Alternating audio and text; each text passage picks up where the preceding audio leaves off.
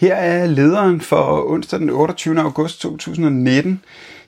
Godt nok indlæst her torsdag den 29. august 2019. Og det skyldes, at øh, vi i går på arbejderen var travlt optaget af at holde øh, debatmøde for vores læsere, hvor vi havde inviteret øh, professor i øh, økonomi Jesper Jespersen ind for at øh, fortælle om, hvorfor han mener, at der er penge nok øh, til at sikre en god kollektiv velfærd. Det var et rigtig spændende møde, og øh, hvis ikke at du selv var, var med eller fulgte vores livestream på Facebook, så vil jeg opfordre dig rigtig meget til at gå ind på Facebook og finde den her livestream, som altså stadigvæk ligger tilgængelig. Øh, og så skal vi også nok sørge for, at øh, optagelsen af mødet kommer op inde på vores YouTube-kanal. Men altså, lederen for onsdag den 28. august 2019 hedder Bolsonaro sætter profit over Amazonas. Alles øjne har hvilet på Amazonas i de sidste par uger, hvor dele af regnskoven har stået i flammer, uden at Brasiliens højre radikale præsident, Jair Bolsonaro, eller hans regering har løftet en finger.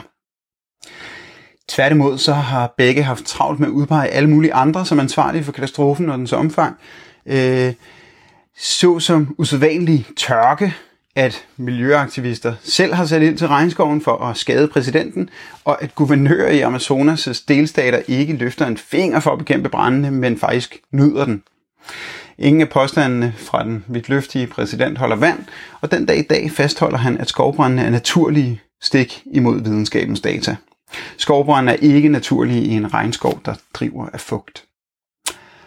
Oven i dette kommer afskovningen af Amazonas, der i de første syv måneder af Bolsonaros regeringstid er steget med 67 procent.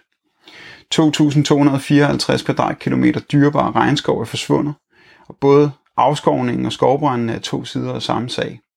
Afbrændingen følger efter fældningen for at gøre jorden klar til dyrkning. Både afskovning og brænde vil accelerere, fordi Brasiliens ultraliberalistiske præsident og regering åbner regnskoven for kommersiel udnyttelse. Ikke bare til gavn for de store jordejere, der ulovligt hugger værdifuld skov ned, men også for store mineselskaber, der står på spring for at udnytte de store ressourcer, som regnskoven rummer. Det var dem, der fik den tidligere officer til magten, og nu skal regningen betales. Alt sammen på bekostning af Amazonas' oprindelige befolkning og klimaet. Men det rager ikke også, som Bolsonaro gerne gentager. Amazonas tilhører Brasilien, lyder det igen og igen.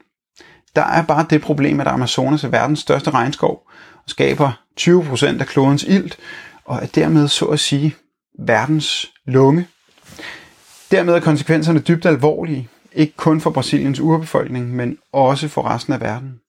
Skovbrændene har nu bredt sig ind i Bolivia, hvor præsident Evo Morales har afbrudt sin valgkamp op til præsidentvalget i efteråret for at deltage i slukningen af skovbrændene. Han opfordrer til, at der bliver indkaldt til et særligt møde i FN's generalforsamling for at tage konkrete skridt i at bekæmpe katastrofen. For det her, det kan ganske åbenlyst ikke overlades til Brasiliens præsident. Morales' initiativ fortjener alle mulige støtte, men hvor er den danske miljøminister henne?